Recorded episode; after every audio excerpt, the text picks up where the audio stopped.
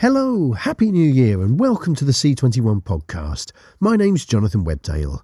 Today, in our first episode of 2023, we hear from Universal Studio Group Chairman Pearlena Igbokwe, plus studio chiefs Toby Gorman, Beatrice Springborn, and Erin Underhill, about the Comcast owned company's content priorities for the coming year and from C21's Clive Whittingham, Nico Franks, Jordan Pinto, and Karolina Kaminska about the major trends and stories they see shaping the next 12 months.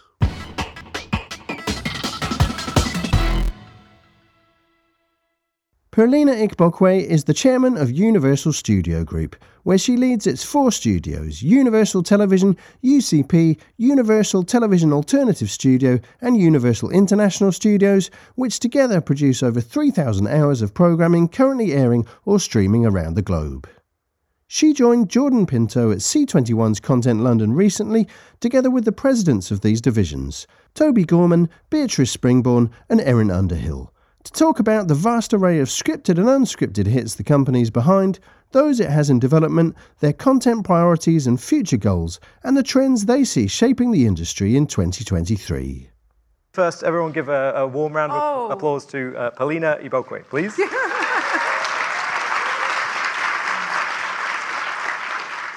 okay, so um, I'm Jordan Pinto. I'm the North American editor for C21. Um, and so in this keynote session with Universal Studio Group, um, Paulina, who is the chairman of Universal Studio Group, um, will chat to us. Um, Paulina, you lead four studios, um, and there are acronyms galore here, but so we have uh, uh, Universal Television, uh, Universal Content Productions, Universal Television Alternative Studios, which is the unscripted side, and Universal International Studios. Um, you oversee a slate of around 120 projects across more than 25 platforms. Um, and in the session, I'm going to I'm going to chat with you for a little bit about the um, maybe the, the 30,000 foot view, and then um, after that, we will bring out a trio of presidents of the studios um, that kind of sit sit under your perch, uh, and we'll chat with Beatrice Springborn, who's the president of UCP and UIS, uh, Toby Gorman, who's the UTAS president, and Erin Hun- Underhill, who is the president of Universal Television. Um, and we're going to hear a bit about future goals, um, trends that you see shaping the landscape, and some of your content priorities, which I know is of interest to our audience. Um, okay, Paulina, so let's, uh, let's dive in. Um, your story is, is a very interesting one. Um, you uh, moved to the US at the age of six from Nigeria, and um, I think kind of f- fell in love with the medium of television. That has kind of you know led you into the industry eventually. Um, maybe you could tell us a bit about that and how how those experiences have shaped you as, as a business leader. Sure. Um, yeah, I was born in Nigeria and I came to this country when I was six. And I, when I found the television, you couldn't pry me away from the television. I watched TV day and night. I watched everything from The Love Boat to Masterpiece Theater to you know every cop show that was on the air to you know Roots to Love Boat and Fantasy Island. I you know high low didn't matter. I loved it all. And um, you know as a six-year-old immigrant child, you know TV was my and I say this to people. It was my best friend. It was my babysitter. You know it was my friend. Um, and television it it taught me my you know this country that I had just moved to. It, it taught me about America. It taught me what was important, what was valuable, you know, and and and as I got older, I, I realized that television really shaped how I experienced the world and my relationship to the world because I learned all the values through television. Um, it wasn't until I got to college that I learned that you could actually work in television and that people would pay you to work in television. Uh, that was an epiphany. Um, and uh, so now, you know, when I now that I work in the in the business, I, you know, I'm humbled and I I just I, I value my, you know, the opportunity to get to make TV shows because I know the effect that those stories had on me as a young child and how I viewed myself in the world, and I understand the impact of telling stories and who gets to tell the stories. So. Um, you know, so I, there's not a day that goes by where I, I kind of pinch myself and go, "You make TV shows." yes. So that's that's how that experience, you know, has, affects me, you know, today. Yeah. Um, Yeah, so you know, it, it, sounds, and I've certainly got the sense from you that you adore making TV shows. I do. Um, but at the same time, you were also in a, in a very high position in, in a studio. So, um, talk to us about the, the Universal Studio Group, um, how it's set up. It's a, you know, it's a four-pronged right. studio beast. Um, yeah, how is it set up? How does it supply? Um, mm-hmm. How is it a supplier to the, the global content right. industry? So for quite a long time, our studios were these, you know, four siloed uh, groups, and then uh, in 2020 or in early 2020, uh, Jeff Shell, the chairman of NBC Universal, uh, we restructured our studio teams and brought these four once siloed and disparate studios under one umbrella organization called Universal Studio Group. Now, the, the studios, Universal Television, UCP, UIS, and UTAS, they maintain their creative identities in the marketplace, but we also collaborate together and, and we get to pool all of our resources together to go into the marketplace. So while you know, Universal Television has a legacy of working primarily for NBC, our, our you know, in-house broadcast network, um, and is the home of shows like Law and Order and The Office. And UCP has a legacy of, of having worked with our basic cable networks and was the home of blue sky shows like Suits, you know, and, and Mr. Robot later on. Um, uh, UTAS has serviced, you know, NBC in terms of the our, our unscripted shows like, you know, World of Dance, starring Jennifer Lopez, and Titan Games, starring Dwayne Johnson, and the international studio, obviously, you know, the, the home of uh, Downton Abbey, uh, you know, servicing, you know, lots of uh, platforms, especially in this market. And we're also the home to the NBC Universal Formats team, mm-hmm. which is our division that uh, distributes our formats around the world, um, including That's My Jam UK. Um, and and within the studio, we're responsible for you know producing and developing shows, not just for our internal platforms. Obviously, they're very important for us. NBC, uh, USA, Syfy uh, in the US and Peacock in the US, our new streaming platform. And you know, we also are uh, looking to do more. You know, we currently supply Sky and hoping to do more um, with Sky as well. So um, one of the, shows that are, you know, specifically as an example of our looking to do more with Sky here in the in, uh, UK. You know, our international studio, I think you may have read about it, is, is now doing um, Day of the Jackal yes. with, uh, with, uh, with Sky. So we're really very excited about that, and that's a great example of hopefully, you know, uh, our greater relationship. Yeah. So those are, you know, those are what the, the, the four studios, but as I said, we op- they operate independently, creatively, but also some great opportunities for us to collaborate on projects and the studios working together on certain shows, you know, across countries, you know, across uh, broadcast and streaming and what have you. Yeah, yeah. Um, so, uh, w- with all that said, obviously you're a US-based entity. Yeah. Um, but you're talking there about you know wanting to partner more with Sky, which is obviously music to music to the ears of, of, the, of the Europeans as well. Um, how, how are you? How, how do you think about the I suppose, the storytelling mode uh, for you guys as a, as a US-based company and one that is looking to uh, kind of operate globally and, and tell global stories? Yeah, it, it's a, you know, whenever I hear that, I always think that's an odd question because I go, great stories are great stories and they travel everywhere, you know? So any show we make, we all obviously always hope that it's a global story and that there's something about that story that will have some global appeal.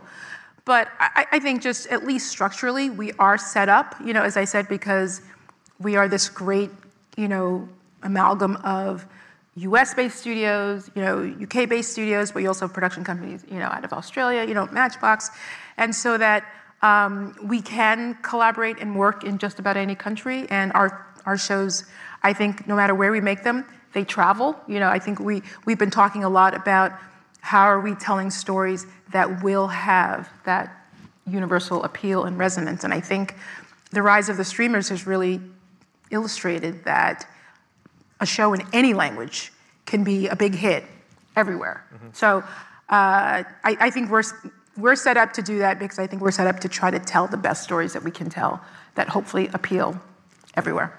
Um, in, in, terms of the split of shows that, if they're created under the Universal Studio Group umbrella, um, which of those shows are then sold within the kind of NBC, Universal, Comcast uh, right. ecosystem versus yeah. things that you would sure. I mean, outside. Yeah, yeah. You know, as I said, of, of all the, the shows that we you know oversee, as you mentioned, I think over 100 shows and over like 25 platforms. Um, you know, we have a right now. It's a fairly even mix of shows that we sell to our internal platforms um, and shows that we sell to any platform that's that wants to buy a show from us. But it's really just about who has the most passion for the show. You know, um, right now, you know, at least our, our Peacock streaming platform is, is right now a fairly US facing platform, and so we know the kinds of stories that they want. But um, it's, know, we try not to make the determination as to where the show should live. We want the marketplace and the buyers to tell us how much, if you, this is a story you're passionate about and that you love, then that makes sense that that's the place that the show is going to be uh, nurtured. So, you know, so we can have a show like an Umbrella Academy. I can live at Netflix, or, or Never Have I Ever, that you know can live at Netflix, or um, you know, or The Capture, you know, on, on the BBC, or Equalizer, that's on CBS, you know, in in in the U.S. and sold all over the world. So um, that mix of internal and external, I think, is one of the things that you know we're really proud of and, and that our producers really appreciate having affiliated platforms, but also being able to go out into the rest of the world. Yeah. Of those 117 shows currently, how many of them are unscripted versus scripted? Um, I think right now our unscripted slate is about 25%, okay. you so know. Scripted is the, is the majority currently. Correct, but we have some very big unscripted ambitions, you know. And, um, and you know, we have a show called uh, the Americas that we're working on with B, uh, BBC and Surviving Earth. You know, a lot of big docu-series. That's an area that we're really looking to, you know, ramp up, um, ramp up in. But, you know, I think that's my Jam UK. I think is an example of our very large ambitions and how our studio teams are working together. You know, that's that was something that was started in um, the U.S. and then a show that uh, Jimmy Fallon, you know, produces, that our wonderful formats team has sold to multiple territories, and that we got to shoot, you know, uh, here. Okay, fantastic. Um, one of the things we've heard a lot, and I think from this stage we've heard a lot of um, this year, is especially on the scripted side, a, a, bit of concern about costs, the cost of production, um, and whether we'll see um, a scaling back um, in terms of the number of projects that are being commissioned across, across the world, kind of across the board. Uh-huh. Um, with 117 projects now, in the year ahead, do you, you know, do you forecast that that would, would decrease in this economic climate? Do you think it would kind of re- remain around that 120 mark, or could, could it even increase? Like, yeah. I think we're, we're, hearing different things. Some people say they're not seeing a scripted slowdown, and some people say it's, it, you know, it's definitely happening, it's coming. It's, I can't really put my finger on yeah. what is happening. Right. I've got no idea. Yeah, I mean, I hear the same, you know, I've seen the same headlines of gloom, doom and gloom and all of those things. I don't, I don't know. I would say so far we haven't seen it. Um, so far, people still want great shows. And, you know, and I, I feel like even in the midst of a challenging environment, which people seem to be saying we're going into, I think there's opportunities mm-hmm. right? And I think we're trying to be smart enough to find what the opportunities are going to be. Yeah. Um, and so, by the way, a show doesn't have to cost $20 million an episode to be great. A show can cost $2.8 million an episode and be great as a drama, as we've seen that, right? Very, Money. very speci- specific number there. Yeah. Can't, can't go below, can't go below that. but I'm, I'm just saying that it's, it's you know, like, it's, as someone who reads scripts every day. It starts on the page, and it's about the quality of the writing. It's not about the necessarily the spectacle or the costume. It just has to be great writing. And matter of fact, that great writing can take place in one room, you know, and it can be great. And it doesn't. So there may be an opportunity, and we've talked about it. There may be an opportunity to continue to do great shows in a way that isn't about cost, but you know, that can meet anyone's price range depending upon what they're looking for. Okay, fantastic. So I think because of that, we're trying to be nimble and adjust. I don't see a slowdown. We haven't seen it yet, and so I'm gonna continue to be positive. This feels like a logical juncture to invite the other Please. presidents out. So um, I will ask them to come onto the stage. I don't know, actually know which door they're supposed It's like the to appear dating show. from. Come on out.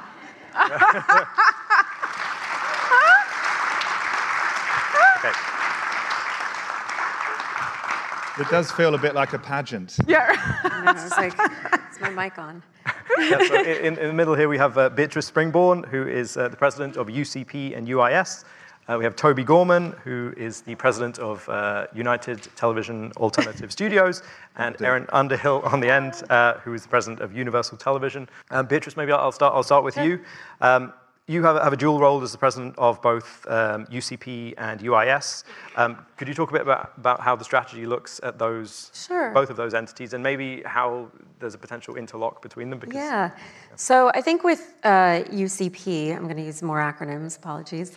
Um, you know, having been a buyer before, I think one of the things, especially for me, but I think for the group as, that we're looking at is, is it, I mean, I think a great script comes down to two things, which is it surprising and does it make you feel something? And so instead of being organized around genre or, you know, we're looking for a soap, check. We're really like those are the like basic things that we're starting to look for. And then around that, I think UCP really has done true crime really well. So from the act, Candy, a friend of the family, uh, we've just, I think, be, been able to elevate that to, to an extent, especially with Nick Antosca, who's one of our deals, or doing stories that you think you know, but you actually don't know. So Gaslit or Angelyne, which looked at Watergate, or Angelyne, which is a, a character in Los Angeles who's larger than life.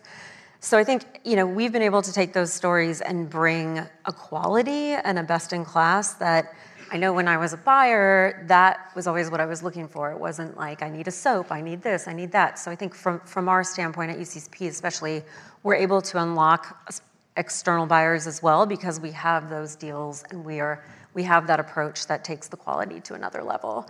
And then speaking to UIS, you know, the thing that we've really been focused on is I think in the international market with the studios here and the global studio market, a lot of them start to feel like holding companies, right? You're looking at dozens and dozens of production companies. Many of them are world class and great, but I think when you're managing that large of a slate of production companies, you can't give it the same attention you can for us. I mean, we really look at it as a talent over territory approach. So with our Quoc Dang Tran deal, we were like, we weren't like we want someone in France. We just said he's an amazing writer who can do genre, and we know that we can sell him around the world. Or you know, with our deals with Heyman, Carnival, Working Title, we just signed a deal with with Home Team. Those deals are based on can we be additive to them? You know, we have this amazing IP group that's run by Jordan Moblo that we can bring them things. We, we actually don't have so many production companies that we can't, you know, add value and bring them something and not feel like they're working in a, in a huge kind of farming environment. Yeah. So. Do you think, is there a chance you will look to bring more more companies into the UIS fold? Uh, like you named some, you know, illustrious Yeah. companies that are already part of the group, but is, is the plan Yes. to, to build on that? Yes, I think it's it's interesting. You know, I think we we spent the past year we've looked at deals. We we talked to people. I think we're really looking at an approach that if it's right, we'll do a deal. But there are producers who say we just want to do one project with you, or we see the value of you and how the studio works and how you understand the whole marketplace. So we'll do deals with producers we don't have deals with, or projects with producers we don't have deals with, or you know projects that we bring to our deals or projects they bring us or you know we have looked at a couple of opportunities and if it's right we'll do it but it, it has to feel right and feel like it's a, a relationship that can build Yeah. Um, just final one in terms of Yeah. um, geography. You you mentioned France. There was an area that you'd looked at. Are, are there any other, you know, areas or markets that you're especially interested in? we have a deal with buendia in spain but you know again we're not really going we want to be in spain we want to be in italy yes there's great talent there but we really go who's the best talent and the highest level of quality of talent and then build from there versus we have to be in this territory.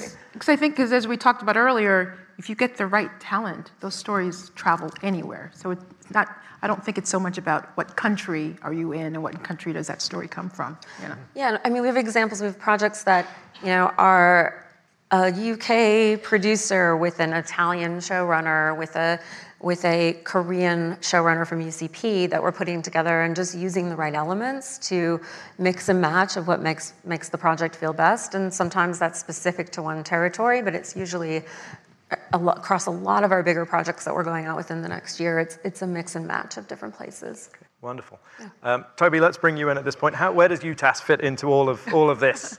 so we're all about premium unscripted programming. I joke that we're the ones that like to give money away. We give prizes and we make dreams come true. Um, is, that, is that for the contestants or the producers? For the contestants, by the way. Yes, nothing underhand. This is legitimate. So, um, we, we create top shelf game shows, competition shows, um, and uh, we are the youngest of the four studios. We're just six years old.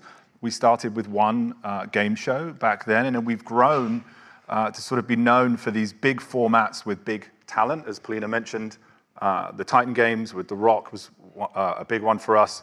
Um, Jennifer Lopez and World of Dance, and then most recently, That's My Jam, which has had tremendous success around the world already, which we're very excited about. Um, and we love creating formats that can be replicated around the world. That's the key to us. So uh, if we think about Hollywood Game Night has been made in 22 countries, domestic or uh, internationally rather, and The Wall has been made in 27. And Jam has already been, uh, I believe, licensed or is in production uh, in about 12 to 13 countries. And that's a show that only started less than a year ago. So mm-hmm. it's, you know, it's doing great. And, uh, and we've produced that here with Monkey Kingdom, who I think are hiding in, in the middle over there. Um, and um, we're also diversifying. And this is a really important part for us, is that's what we're known for, but we're excited to be stepping into docu-series, documentary, natural history. So we have our huge project called The Americas, which we're making with the BBC Natural History Unit, which is a 10 part odyssey going from north to south across America. That's uh, two, we're halfway through a four year production period, so we're two years in, and it's going to be on uh, NBC after the Olympics in 2024. And then we're producing LA Fire and Rescue with, with Dick Wolf, which is incredible. We've embedded crews with the rescue teams across Los Angeles and uh, to see these heroes up, up close and see what they're doing um, is, is truly amazing. And that premieres next, also next year on NBC. Um, and the key, I would just say the key to our success is partnerships and forging new relationships with great program makers and producers. And today we're announcing that we're exclusively going into a development partnership with South Shore, who are based here in the UK. And that's in our pursuit of trying to find the next big one. Fantastic. Um, Toby, how long have you, you, you, are obviously a Brit, but you're based in LA. How long have you not been? It's a fake a accent. Don't be fooled. Uh, uh, 15 years. Okay. Wow. And I'm seeing some colleagues in, in, in here that I haven't seen for a very long time. But yeah, I've been gone for 15 years and it's, it's gone like that. It's crazy, but it's good to be back. Yeah, good to, good to have you back. Um, Erin, we'll, we'll move this along to you uh, at the end here. Um, okay, so the Universal Television brand, um, like how Universal Television brand is, is, is such a storied um, brand as it is. Um, I feel like it, it, occupies an even more important role within the um, within the wider Comcast and NBC Universal um, ecosystem, to, you know, as much today as it, as it ever has done. Um, what what sets you apart in this um, you know gruelingly um, gruelingly competitive landscape? It is gruelingly competitive, uh, indeed. Well, Universal Television, it, you know, the brand, like you said, it's it's very rich in its history, and it has, I think, been known uh, from the beginning for quality programming with broad appeal, um, and I would say shows with cultural relevance. And you know, the brand has certainly evolved over the years, and I have been at NBC for quite some time. Um, about 20 or so years ago, when I first joined the company, I actually joined NBC Studios, which was what was the name of the studio at the time, which is now you know known as Universal Television. And we literally produced five shows, about five or six for NBC alone. And obviously, we have grown exponentially, and we now produce close to 50 series, drama and comedy, for NBC, but also for other broadcast channels, for streaming, for cable. And so, you know, it's been tremendous growth since I since I arrived. And we, as Pearlena had mentioned, you know, had a real hand in the NBC, building that NBC comedy legacy with The Office and Will and Grace. I was there for the pilot shoot of that show, um, and and uh, Parks and Rec. And I think on the drama side, you know, there's no doubt that Dick Wolf has been the absolute bedrock of our business. Uh, he Wolf Films has produced over 2,000 hours of television and counting because he currently produces nine hours of dramas in the US. Uh, we have the FBI franchise on CBS and the Law and Order franchise and the One Chicago franchise on NBC, all of which I know air here on Sky. So you know, that, that's sort of a little bit of the history of, of, of, the broadcast side. And then on the streaming side, you know, uh, Universal Television planted a flag very early on uh, with their premium comedy brands such as Kimmy Schmidt and Russian Doll and uh, Master of None, and more recently, Never Have I Ever. And we're continuing to push into the comedy streaming space with Hacks with the beloved uh, Jean Smart. And uh, also, we have uh, the upcoming Pete Davidson comedy called Bupkis, which we are currently shooting in New York City. And uh, we have one of my own favorites as well, Craig Robinson, will be returning for season two of Killing It uh, on Peacock. So uh, we're con- continuing to expand the comedy brand. And on, and on the drama side, we are definitely pushing into streaming as well. Uh, we have Bel Air, which launched last year uh, for us, which was you know quite a success shooting season two now, um, Vampire Academy, and then also um, Gilded Age, of course. So I think overall the vision for, for us is to really just continue to tell compelling stories that are authentic and relatable and that bring in a global audience. Mm-hmm.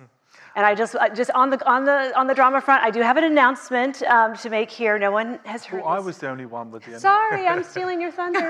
um, I am thrilled to announce we have a new project it's in development at Amazon Prime Video. It's called We Were Liars. It's based on the New York Times bestselling book of the same title by uh, uh, E. Lockhart and Julie Plec will write uh, with along with Carina MacKenzie. They will executive produce. Um, there's a writer's room going right now, and it is a suspenseful coming of age story with a twist you will not see coming unless you read the book, of course, then you're going to know. um, but we're really, really excited about that and uh, excited to hopefully get it picked up soon at Amazon. And, yeah. and, Julie's obviously got a big following from Vampire Diaries. yeah, absolutely. Yeah, and yeah. she did Vampire Academy.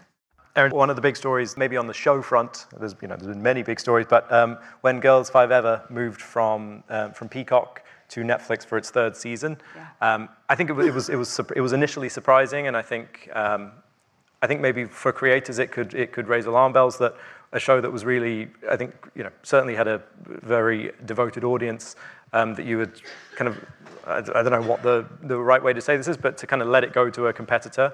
Um, what was the what was the decision making process behind that? And um, yeah, like how if if a creator or a production company had concerns when they saw that, like what, what would you say to them?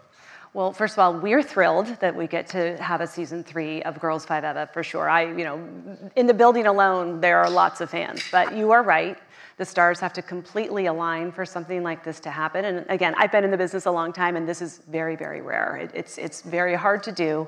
Um, but when we knew that uh, it was not going to be renewed for a third season, we pursued and, and followed up on interest we had received from Netflix. So it was with, I will say, the full support, internal support of both our Peacock partners um, as well as obviously, you know, the studio coming to, you know, a common agreement that this is the best thing for the show and for the studio business because we all, that, this is where, you know, it's great to be aligned because even though you know we have different objectives they appreciate and value what we're trying to achieve as and we appreciate and value what they're trying to achieve. So it really um, was you know the perfect timing for it. And I think we feel like everyone won in, in the end. And I know that the showrunners have some really fantastic stories for season three ready to go. So we are just grateful uh, that it's it's a reality and it's going to be moving forward. Great. Fantastic. Um, with the success of Woman King and Black Panther, um, how is Universal looking to create originals from the African continent? And, um, and, and, fully back, uh, back those original stories? Uh, it's a great question, and two movies that I love, by the way. Um, and this, that's a, a, conversation we've actually all been having of we have absolutely, for personal reasons, I've very much wanted to find uh, some great stories to tell that, you know, either based in African mythology, based in, you know, uh, African countries, what have you.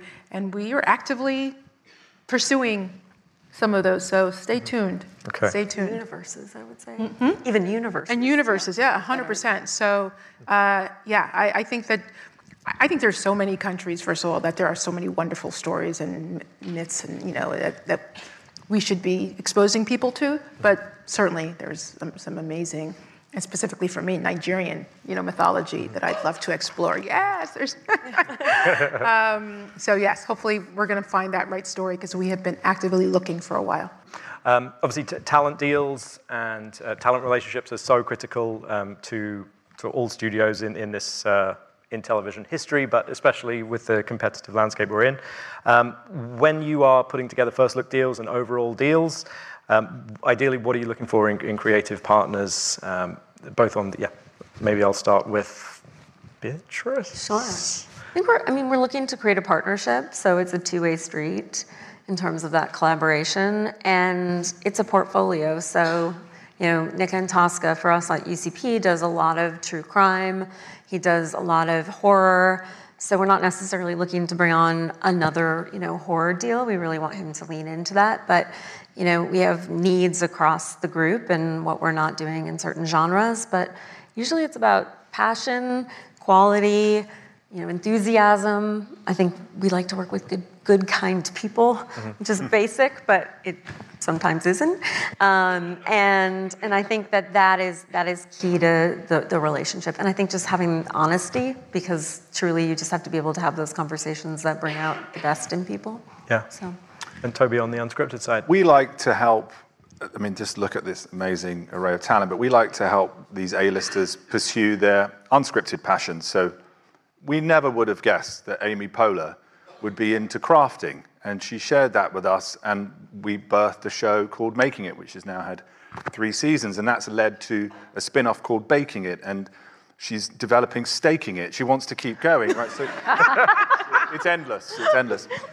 Um, but we would never would have imagined that. So it's just amazing to be able to sit down with these people and talk about what interests them, and obviously, you know, the Rock and the Titan games, and uh, uh, one of the strengths uh, well, for us, just being a part of USG, a, a, great example is, is Dick Wolf. We now have multiple shows with Dick Wolf in production, which wouldn't have happened uh, unless we come together. Yeah. And I'll just add, uh, I agree with everything Beatrice said, and I think in addition, because we have the Dick Wolf universe, you know, a lot of shows um, that do 22 episodes a year uh, still, we need experienced showrunners. So that's another thing that's, you know, it's it's such a skill and it's such a craft, and it takes years to really become a good one, in my opinion. And so that is another, in terms of deals, we look for that skill set because it's it's rare and they're in very very high demand because of the supply and demand of of shows these days. Yeah, um, Erin, actually, a follow up for that uh, for you. Do you ever offer overall deals to international creators, or do they tend to be um, US focused? They tend to be US focused uh, for sure, but at the same time, I think that's one of the beauties of the cross pollination here is that um, there are times that we can have. Uh, a deal that we do have walk in the door and they want to do something, but they want to shoot in England or they want to, like with Vampire Academy, we shot that in Spain. So we worked, you know, with the, the, the Spanish production company um, and with B in her role, we're able to put packages together and be really creative in how we go about executing. Mm-hmm. Or La Brea. La Brea shoots in uh, Australia. Australia. yeah. So that's, and then we're shooting FBI International in Budapest right now. So um, we do have a global footprint. Yeah. Uh, Toby, with the Dick Wolf unscripted series, was that was that his idea? Like, did he was that an, or was uh, it an idea that you said maybe maybe you'd think about unscripted? That no, you know, they've all come from him or come from people that have brought him ideas, which is a very organic way of our um, of shows coming to be. Is people approach Dick or his team and say, "We've got this great concept," and then we package. Mm-hmm. So, yeah. yeah. it's pretty much from him. Mm-hmm. In terms of the, of the the year ahead, I think everyone is going to need to be extremely nimble, um, probably, you know, duck, bob, weave, whatever, whatever we want to say. Um, yeah, well, I suppose, what, what, are your um, strategic goals um, for the 12 months ahead. And maybe I'll start with, with you for this one, Erin. Sure, sure.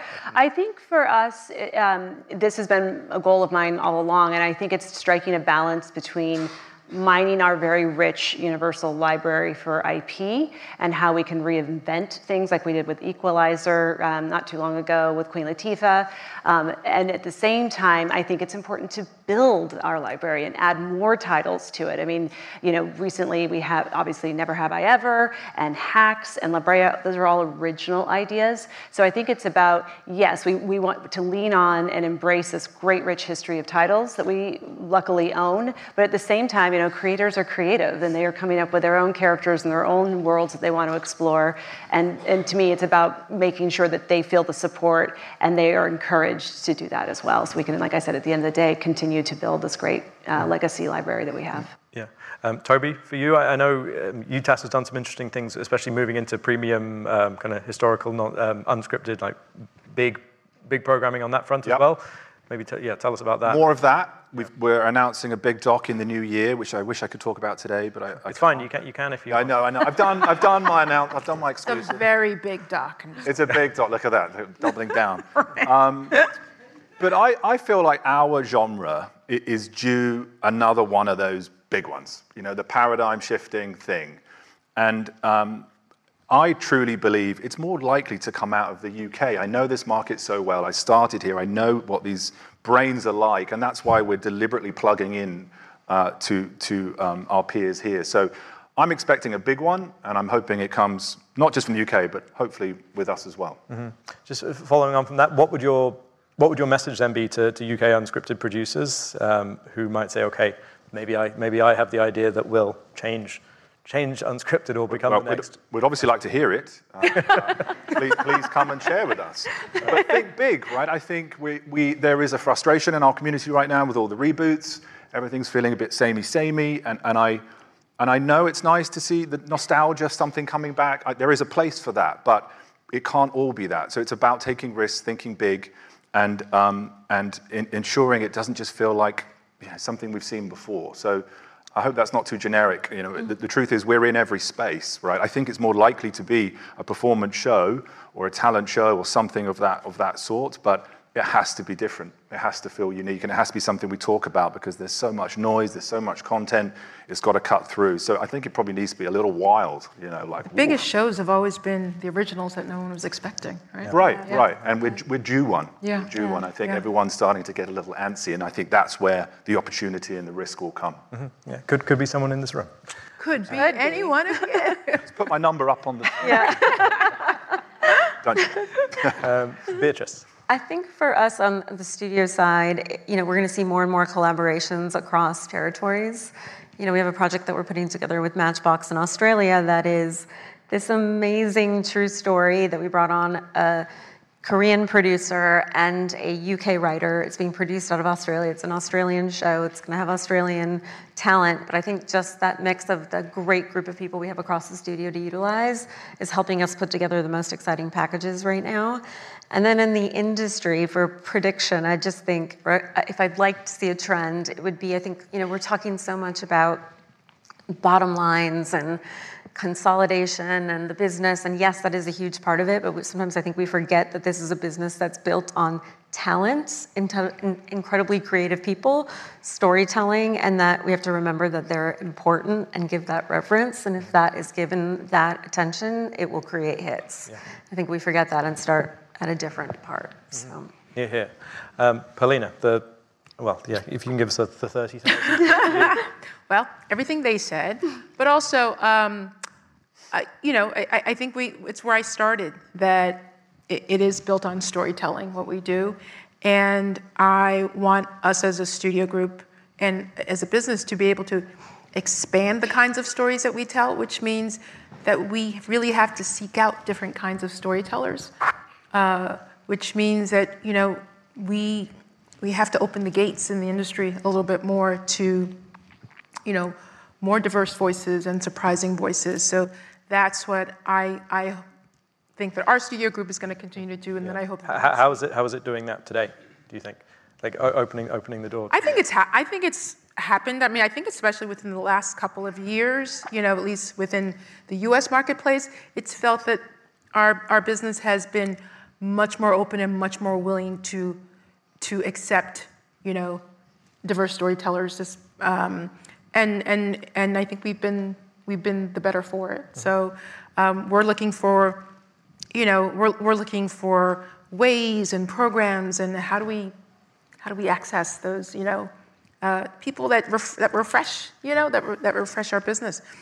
The other thing I really hope that we do is, I know we do this a lot, but I, I feel like sometimes when we keep, we call everything we do, we call it content. It makes it sound so generic, right? And I just want to remember, like, yeah, it's storytelling and it's TV shows, and we make the things that people get, if we do them well, people get really excited and passionate about it. And so, um, so that, yeah, let's keep in mind that we're making TV shows and we're, we're going to telling have a stories. swear jar for every time someone, Someone says content. I know, I know. So uh, I just want to, it feels very commodified, you know, in that way. So I just want to make sure that, yes, we clearly trade in art and commerce, but as Beatrice said, we have to remember the art side of it also. Um, okay, I think we're just separating people from uh, drinking time now. So uh, thanks. Wouldn't want to do that. Wouldn't want to, yeah. Uh, guys, if we give another warm round of applause to the Universal Studio Group, thank you very much for coming.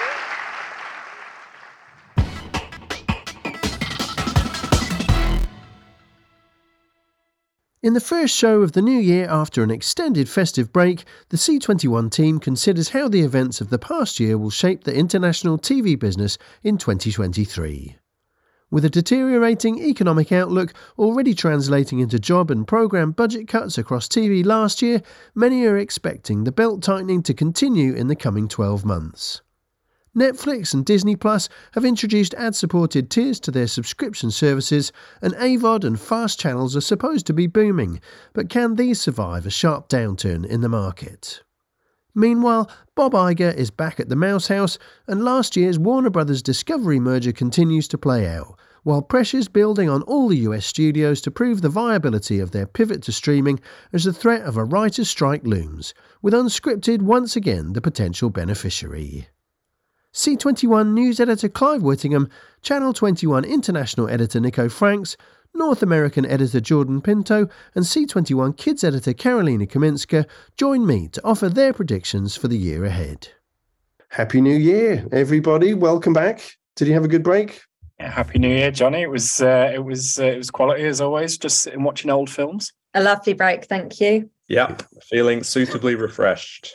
Yeah, it was top. Thanks. Top stuff. Okay, well, it's the start of 2023. Exciting times indeed.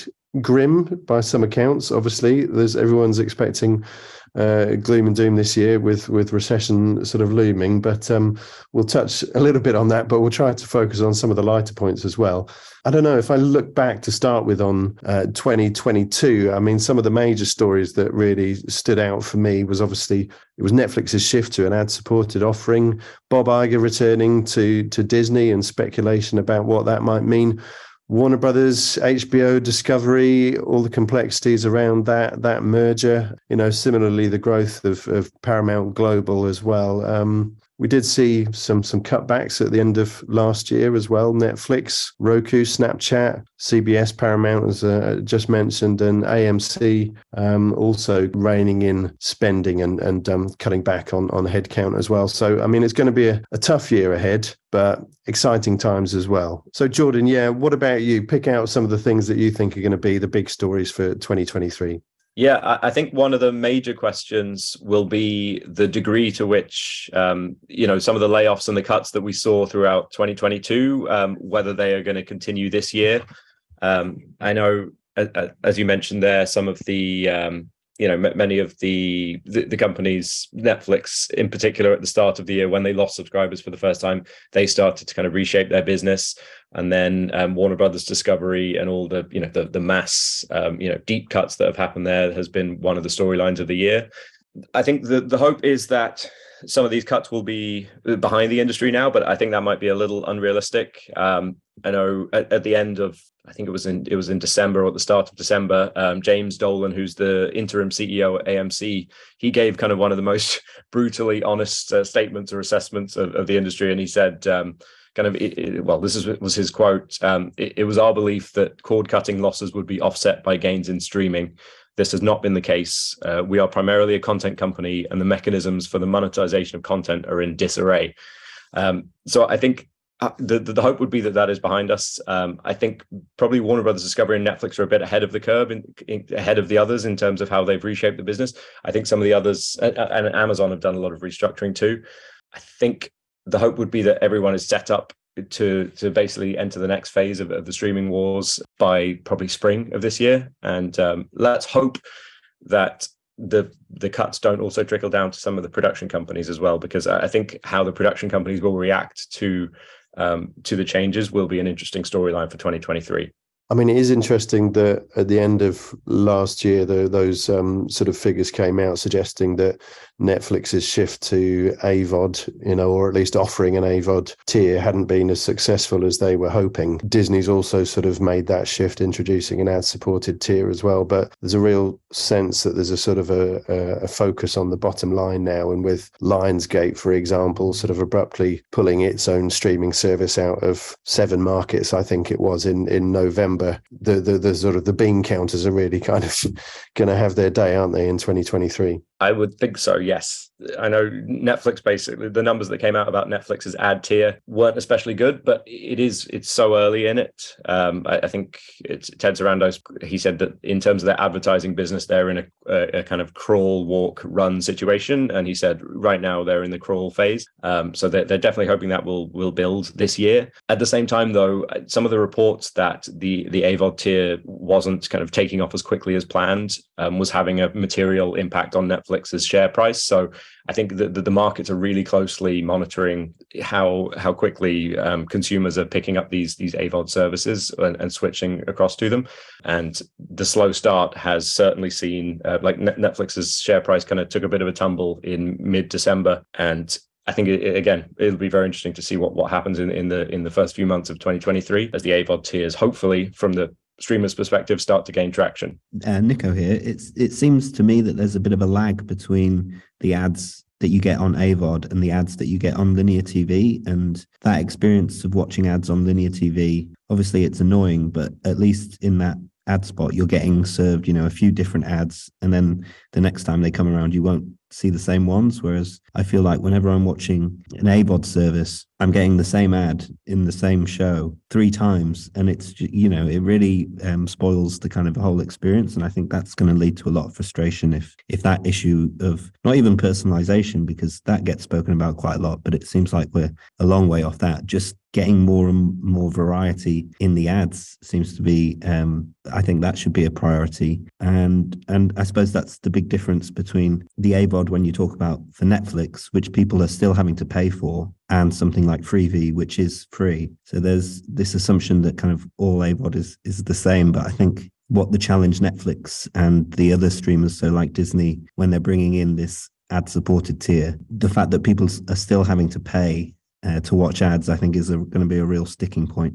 Yeah, I completely agree with with what you said there, Nico, about um, the type of ads that you're getting. Like, I genuinely prefer sitting and watching the ads on linear TV than the ads that you get streaming because there is there, there does seem to be so much repetition. And on the on the point about the cost, I think it's a really big issue to be honest because um, I think so. Disney Plus has launched its AVOD tier in the US um, and I think it's seven dollars ninety nine a month which is what the SVOD tier used to be, and that's now gone up to ten ninety nine a month. So the saving between the AVOD and the SVOD, I mean, it's really quite small, and I just don't think it's significant enough. If if the idea is that they're trying to appease people who are cutting down on spending, you know, in the cost of living crisis, etc., a saving of three dollars just isn't really enough. Um, I think they need to go a lot further. So I'm not convinced at all that that this this this new AVOD SVOD hybrid kind of thing is really going to is really going to be that effective.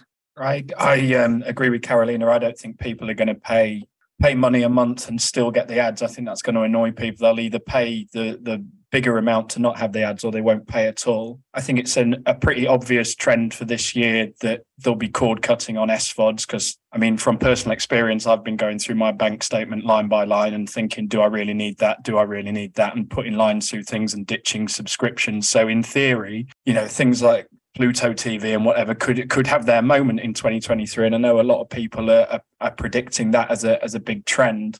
I'm interested to to see how that goes because ultimately you're then competing with YouTube, aren't you? Which is the biggest video site in the world. At the moment, most AVOD services, and I see a lot of distributors, Banijay and people like that doing this, AVOD can be a, just a place to sort of dump rights that you've got sitting on a shelf and aren't doing anything with. You can have like the Gordon Ramsay channel and just stick all your old episodes of Kitchen Nightmares on there. And then, in theory, people like me who have Kitchen Nightmares on in the background all afternoon will will come to your AVOD channel. But if they get, if you're going to monetize that, you're going to have to become a lot more proficient at policing the the rights around that because again because i'm sad i know this there are just episodes of kitchen nightmares sitting on Dailymotion sitting on youtube sitting everywhere you know they're, they're not hard to find. So why would i seek out your gordon ramsay channel to come and do that? And there's loads of shows like that that i just watch as background noise. You can just find them. They're on youtube they're on Dailymotion they're everywhere. So that that rights business is going to be difficult for for avod and I uh, there's obviously the the issue of the declining ad market because obviously in recession the first thing that gets cut is everybody's ad budget. So is Avod going to to monetize it? I just I don't see how you. It's like it's like a nice extra for companies. Avod. It's a nice extra if you've got a load of library content. But is the ad market going to decline? Are people really going to come to all these hundreds and hundreds of AVOD channels to to watch this content, which is which is freely available? And are they going to do that in such a number that you can significantly monetize it so that it can be this big savior in 2023 if everybody's going to cord cut? I'm I'm not overly convinced. I've got to say there has been an awful lot of excitement around this space, hasn't there? And uh, Nico, you mentioned Freevee, Amazon's uh, free service, and the, the combination of AVOD and fast channels, as they call them, sort of, you know, tied around specific shows like Neighbours, which they said uh, last year that they were going to revive in, in 2023. I mean, I think that's really interesting, you know,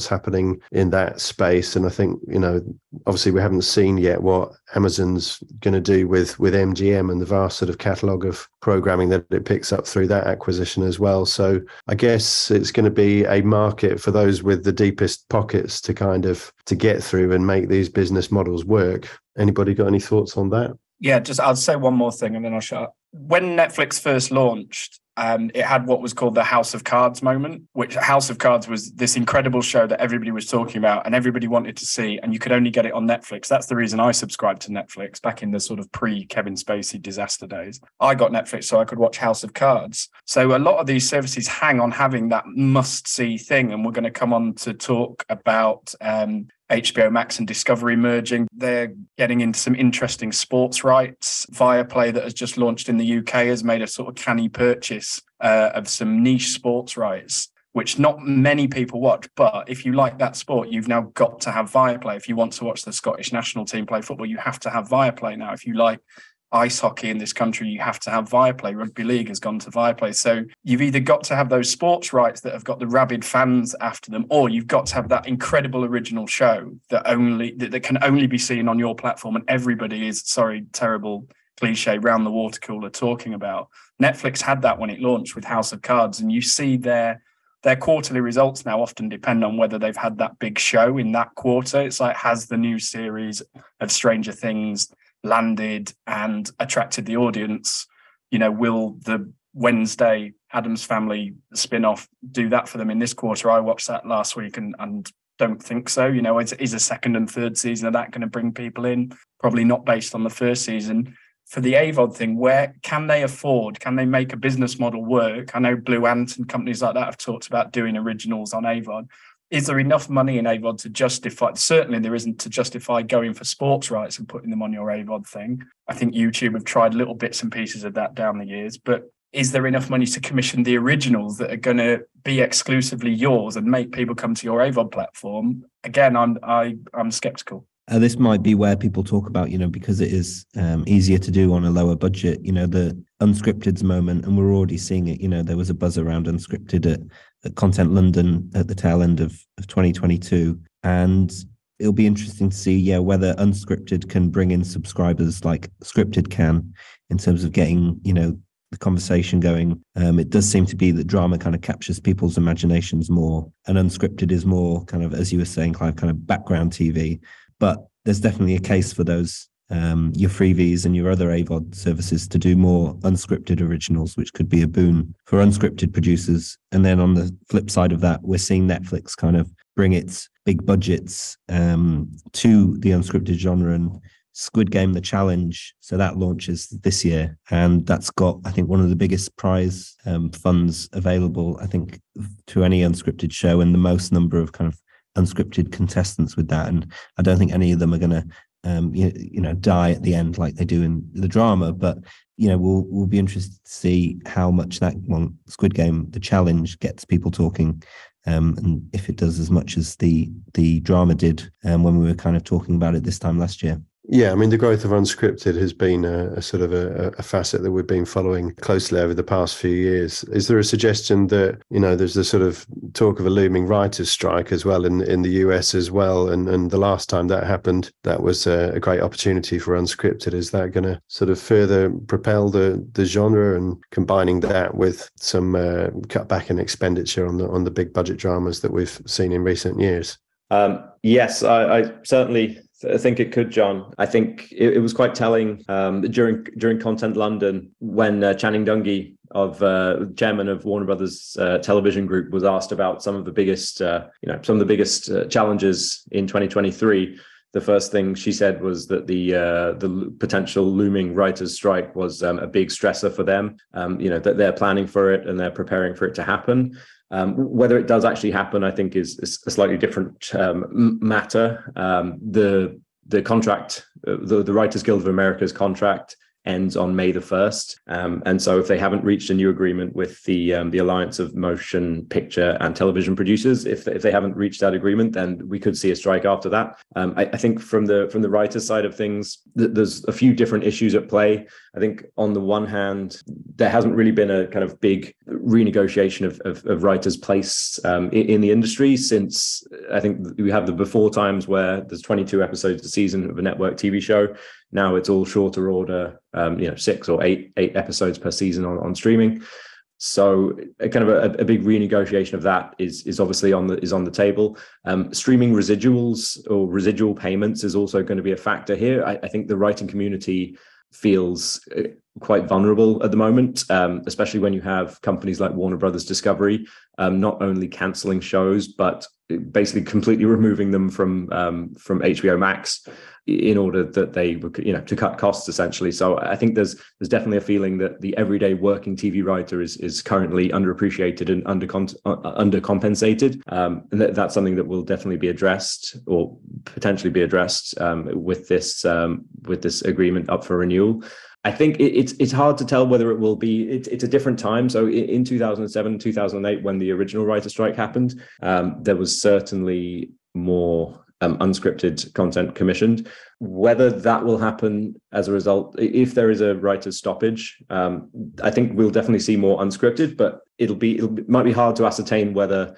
it's solely from the fact that the writers have, uh, you know, t- gone on hiatus or gone on strike, or whether it's the industry just shifting toward unscripted um, anyway at a time when scripted budgets have kind of ballooned um, inflation, and at the same time as the stream, all the kind of streaming focused companies are kind of realigning their businesses to basically cut costs. And uh, unscripted seems to be a, a, very logical logical way to do that. I'm interested by the type of unscripted that that might come out of this because the last writers' strike was basically the birth of the reality television business in the US, and originally it was all sort of very highly constructed um, reality series like Dance Moms and things that came out of that and yes it was cheap and you could do it in great volume and it did very well but the audience sort of tired of that and have started everyone started talking about authenticity. You go to the factual events now you know mip content london Realscreen, and uh, you can't move for this word authenticity. Everybody wants authenticity. They don't want the heavy hand of the producer in these shows anymore. That was what grew out of it last time. So is there going to be another new form of reality or unscripted that, that comes this time? At the moment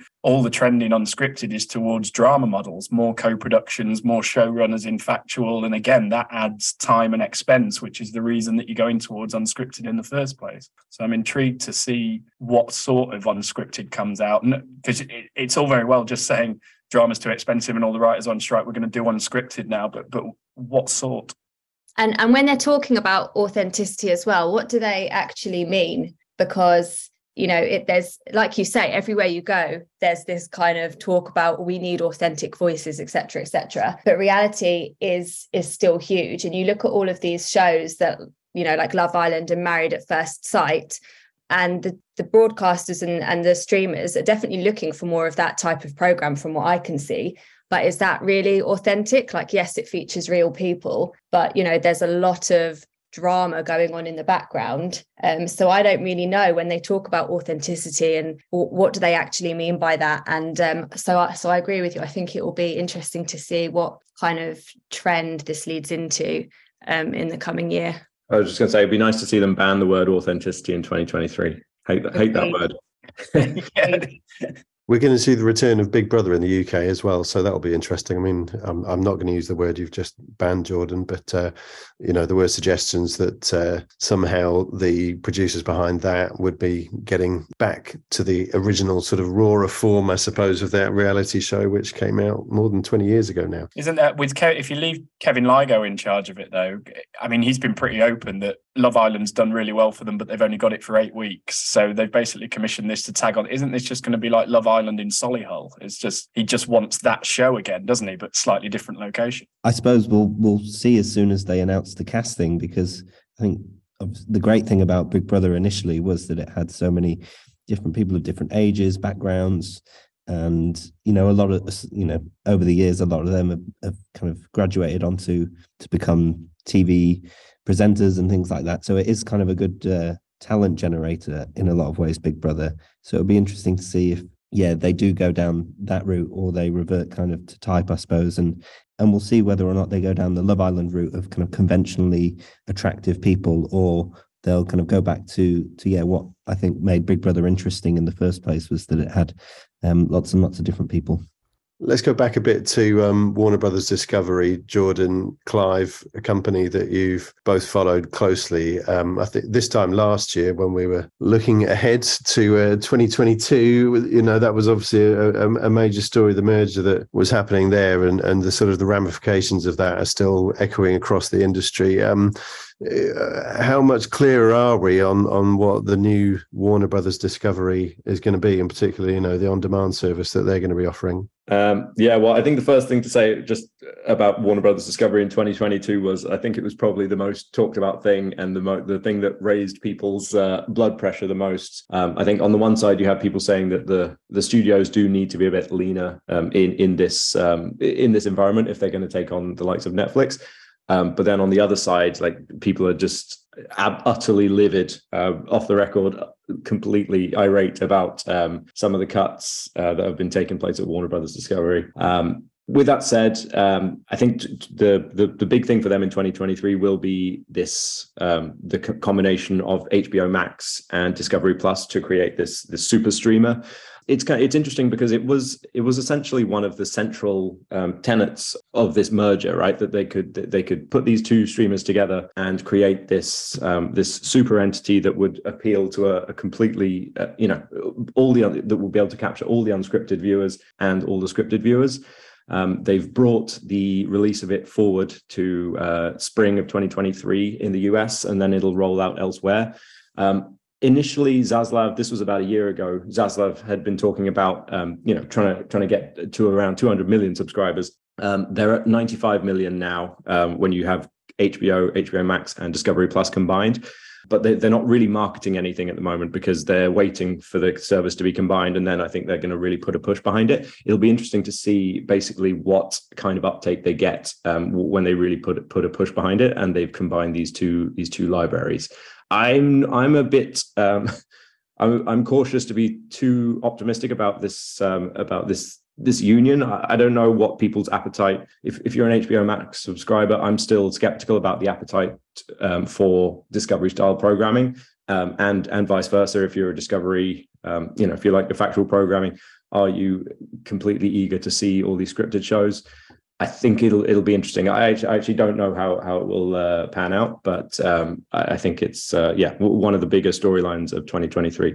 The two big um, things with this for me are firstly when Discovery Plus launched as a streamer, talking to the unscripted indies and distributors. Obviously, I talked to more of them in the UK, and Jordan talks to more of them in in the US. But the big thing that they were waiting to see with Discovery Plus was whether it was going to keep up commissioning in individual territories or whether it would adopt a model of you know one show and it just goes on discovery plus and they commission a lot less because there are a lot of these shows and they don't get big audiences but these you know engineering shows or shows about planes and plane crashes and things like that they're sort of the lifeblood for a lot of factual indies and unscripted indies and unscripted distributors. And the discovery channels that channel portfolio of, sort of cable nets in the US and pay TV channels around the world elsewhere that they've got are huge buyers of that. So that was a big concern when Discovery Plus launched. And I think a lot of people were quite satisfied that Discovery Plus actually turned out to be a new buyer on top of that rather than a replacement buyer. So is that going to continue when when this all gets slammed together? So far all we've seen is cuts. So I think there'll be a lot of distributors and factual prodcos sort of having a sleepless time over over the new year waiting to see how that falls out. And obviously in Jordan's coverage this year, you know, getting a new commission out of Discovery at the moment is is next to impossible. They're just they're just not doing it, which is a big headache for for production companies. The other point about that, if you're going to have a super streamer, and I come back to it, you've got to have that must see moment, that thing that makes people have to have your service. Now, HBO drama fits into that. But we're now in this era where Amazon are spending whatever they're spending on Lord of the Rings and things like that. So are we you've got to get are hbo going to be able in this setup to be able to churn out sort of must see television in and keep up with that spending or are they going to be able to come up with ideas like six feet under from back in the day which didn't look a particularly expensive show but every everybody watched alternative to that is again sports rights um so i came home at christmas my stepdad's here. He'd never heard of Discovery Plus. I mentioned it in a conversation. He was like, What's that? I was like, Well, it's here on your television if you want to subscribe to it. He'd absolutely never heard of it. When I told him that they'd picked up BT Sport, so there'll be some Premier League and some of his Tottenham Hotspur games on there next season, straight away was like, Well, you're going to have to tell me how to get that then, because that's what sports rights do. If they've got your sport that you watch, you have that and you have you have to have that service and i think that's how you go from being a sort of niche streamer or a mid-range streamer into into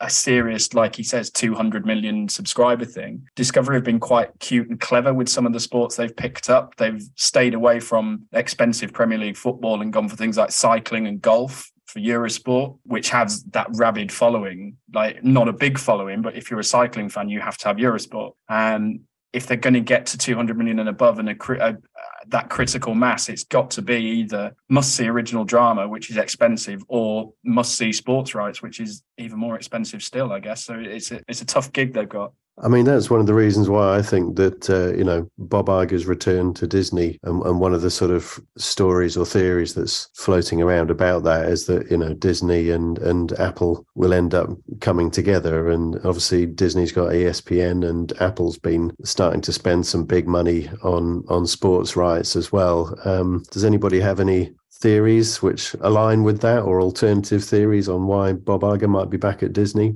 Well, I, I, think well, he's been brought. This is very general, a very general point. I think he's been brought back to do two things. Which first one is to um, eventually find a successor to him, uh, which has he's been very unsuccessful at doing uh, over the in the past. Um, obviously, Bob Chapek um, didn't pan out, and they brought Bob Iger back as a result. So, f- finding his his long term successor, I think, will be one of the first things. And and the second thing people seem to believe or insiders say is to execute some kind of some kind of deal. Um, I think with some of the with the ways the the competition uh, or some of the antitrust um, bodies in the US have been looking at these deals now. I, don't know what the what the feeling about a Disney and Apple or Apple acquiring Disney um, deal w- like would be. Um, I think I think these things are going to be very very heavily scrutinized. Um, so I, I, I don't really know. I think there'll be a few knock on effects. I was chatting with someone recently, um, and they were saying that it'll be interesting to see. Um, so in January 2024 is basically the time when Disney can either fully buy out Comcast for Hulu, and it looks like that that's what will happen.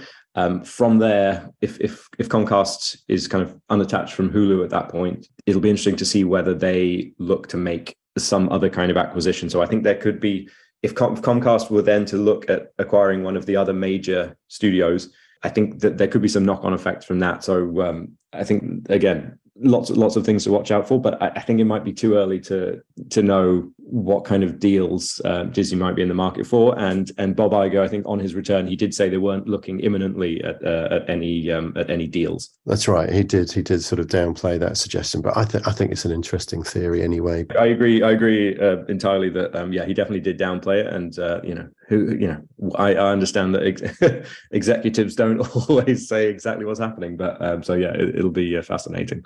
Well, Netflix did downplay any suggestion that they would ever move into advertising, and they've done exactly that. Um, another kind of story that I guess we've been talking about a little bit as well is the way in which now the pressure on these big US studios and uh, on the big streamers that have made such an investment in in content, you know, are now having to sort of claw back money from that investment in alternative ways. If you know, if the subscription kind of numbers aren't sort of coming in at, at their projections, you know, so there's been a sense that you know some of the studios that have been sort of holding on to the rights that they were, you know, stockpiling to sort of power their services, they're now sort of loosening their their grip on them a little bit and and being a, little bit more open to licensing and the possibility perhaps that Netflix might even do the same with its originals. Yeah, that that would be one of my predictions of the year actually that a Netflix executive will at some point over the next 12 months suggest that they might start licensing their content. Um, I, I, think, yeah, a lot of people have made the, um, you know, the observation that